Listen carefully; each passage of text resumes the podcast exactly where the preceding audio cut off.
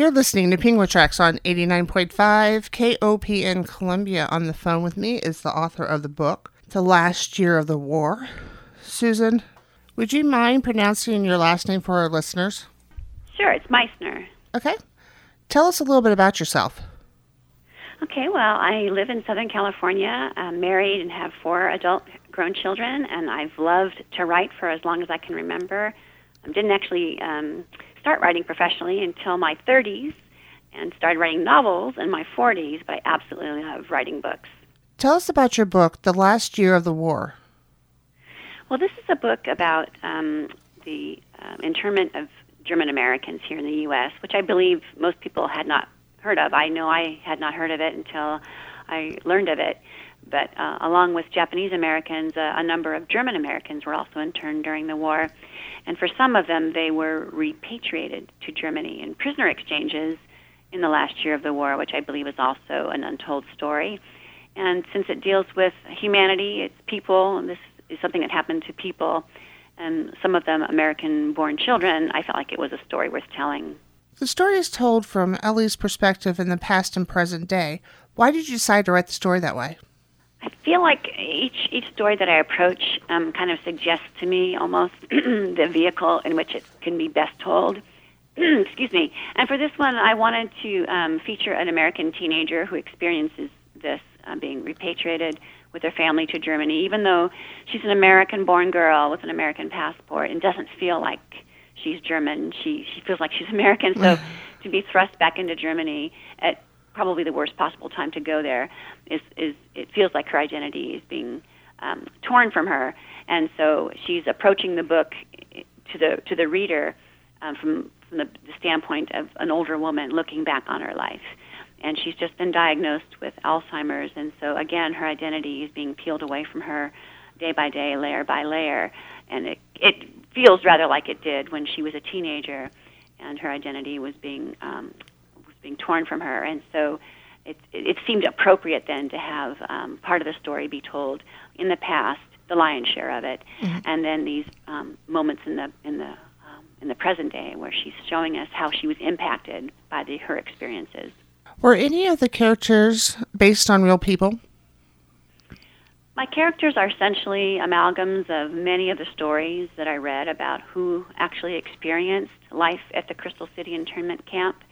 And so while um, she is fictional, Elise, mm-hmm. uh, a lot of things that happened to her and around her really happened to other people. And so Crystal City was a real place, the internment camp was a real place, and the experiences that I write about that happened around Elise um, really happened.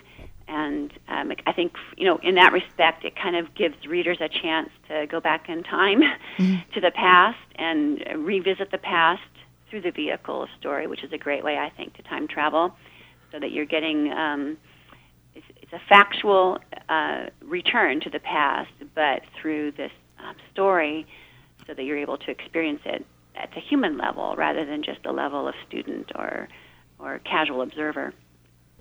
How much research went into this book?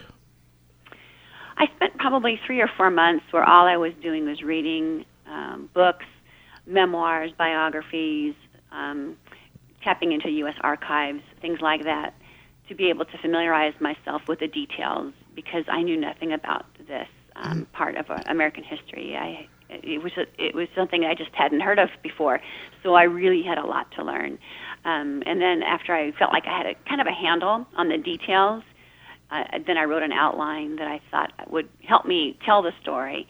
And then as I began writing, uh, I would refer to that outline only very infrequently, so that it was just a place to go back to if I felt like I was losing my way. Maybe you know, like like forgetting, like, well, where where am I headed actually with this story? The outline was like a map, kind of reminding me what my destination was. What would you like people to take away from this book?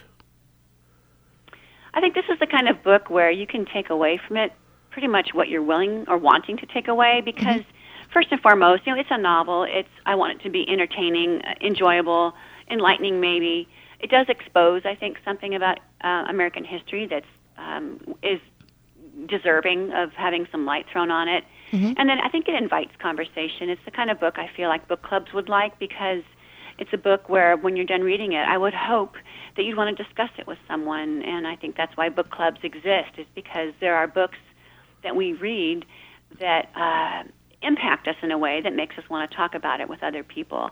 And I think that also makes books more memorable too, when you're able to have a conversation about it afterward. Where can people get this book? It's available um, pretty much on any platform that you prefer. Um, it's available online at your favorite retailers. Um, it's at physical bookstores. You can get it on Audible, uh, audiobooks, if that's your um, favorite way of reading a book. And then digitally, it's on all your digital platforms too. And it just came out a week ago today, so um, it's available everywhere. What are you currently working on? So the book I'm working on now doesn't have a title yet. Sometimes the title emerges after I've hmm. actually finished writing it, but it's set in San Francisco in 1906. And I am going to use the earthquake uh, because that was a catastrophic event that happened in San Francisco mm-hmm. with a quake and then the resulting fire. But it's not going to be an earthquake book. It's really going to be about a book about three women whose lives converge on the day of the quake. Uh, they are unknown to each other until that day. And for them, it's going to be a very good thing that the earthquake came because it's going to cover up something that they need to have covered up. and so for everyone else in the city, it's a really bad day catastrophically so. But for them, um, they're really glad that um, everything that brought them together will be covered by uh, the quake and the fire. Are you on any social networking sites? And what about an official website? Yeah, my website is just my name and with an L in the middle, so it's susanlmeissner.com, and I also have a, a URL, susanmeissner.com, so either one will take you there. And then I'm on Facebook. My author page is Susan Meissner, and I post there um, lots of information, not just about my books, but about other people's books, books in general, the literary world, world, things that book lovers love. And then I'm on Instagram and I'm on Twitter as well. Is there anything else you would like to add? Well, I love talking with readers, so if you end up reading any of my books and want to um, drop me a line, my email address is on my website. I love having conversations with readers and finding out what you liked about the book, questions you may have, and I do also do um, Skype visits with book clubs, so it doesn't matter where you live. A 30-minute visit is always free, and you can find out how to do that on my webpage. There's a on my website. There's a book. Um, there's a, a UR. There's a what's the word? there is a tab uh, for book clubs on my website, and they can get in touch with me through there. Thank you so much for the interview. It was an honor. You have a great rest of the week. Uh, thanks. You do the same. Bye-bye. Bye.